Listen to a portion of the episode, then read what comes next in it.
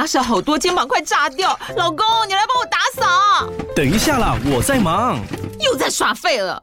我忙着找虎标红色万金油，帮你缓解肌肉酸痛啦。这瓶百年口碑，天然草本配方，含有温感肉桂，按摩更有效。剩下的家事交给我。老公，爱老虎油。虎标在手，全家神队友。全台各大药局、屈臣氏、康氏美皆有贩售。卫署成制字第零一五七零一号，北市卫药广字第一一三零四零一四九号。使用前请详阅说明书、警语及注意事项。用心聆听。在每个故事寻找智慧。大家好，我是诗佳老师，欢迎来到高诗佳故事学堂。今天我要分享一个充满智慧的故事，叫做《曹参的无为而治》。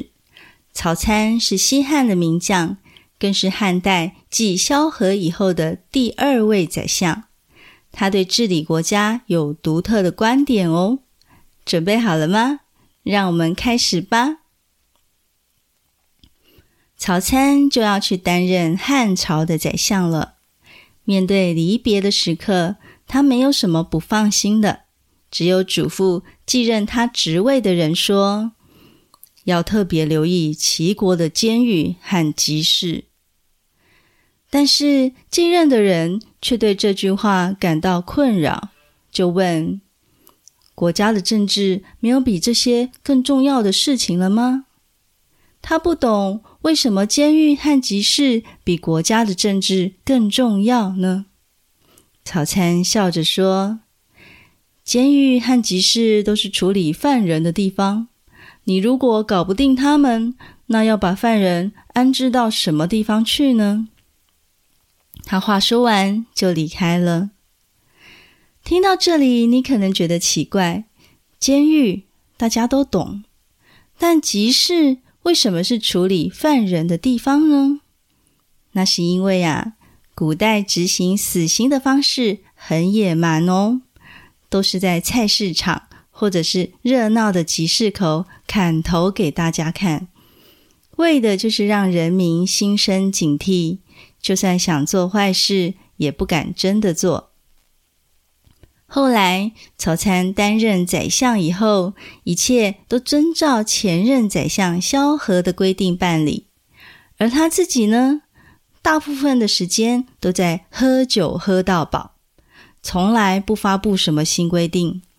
来拜访的客人都受到曹参的招待。如果客人想谈公事，曹参就会请他们喝酒。直到客人都喝醉了，还是没有机会说话。汉惠帝刘盈听说了，对曹参不治理政事很不高兴，就要曹参的儿子去问清楚，顺便劝劝父亲。但是曹参听了儿子的劝告，却非常生气，竟然打了儿子两百下鞭子。汉惠帝知道以后，生气的对曹参说：“你为什么要打儿子？你知道他是我派去劝你的吗？”曹参从容的拿下帽子，行礼谢罪说：“陛下，您自己衡量一下，您与先帝汉高祖相比，谁比较英明呢？”汉惠帝谦逊地说：“我怎么敢跟高祖比？”曹参微微一笑，又说：“那么，微臣与萧何相比，谁更强呢？”汉惠帝立刻摇头说：“你似乎比不上萧何。”曹参微笑说：“陛下说的对呀，高祖与萧何平定全国以后，已经将法令定得很清楚了。陛下无为而治。”臣等也谨守自己的岗位，遵循法令，这样不是很好吗？汉惠帝这才明白曹参的用意，心中涌现出一股敬佩之情。现在，让我们更深入的解读这个故事。首先，曹参离开齐地以前，对继任的人说，要特别留意监狱和集市。好像只是一个简单的建议，但是背后其实蕴含了曹参对治理国家的深刻见解。曹参认为，监狱和集市是治理国家不可缺少的环节，不仅是为了维护社会秩序，更是为了让犯人能够得到处理和教化。所以，故事在一开始就让我们知道，曹参是有才干的，并不是无能哦。接下来，当曹参成为汉朝的宰相后，采取了一种与众不同的治理方式。他没有急着推行新的法律，而是遵循萧何制定的法规。曹参表现出他对法治的认识，因为这样做可以避免主观意识和个人意志的干扰，也可以避免因为人为失误而导致国家不稳定。最后，当惠帝责怪曹参时，他并没有直接反驳哦，而是委婉的让惠帝明白他的想法。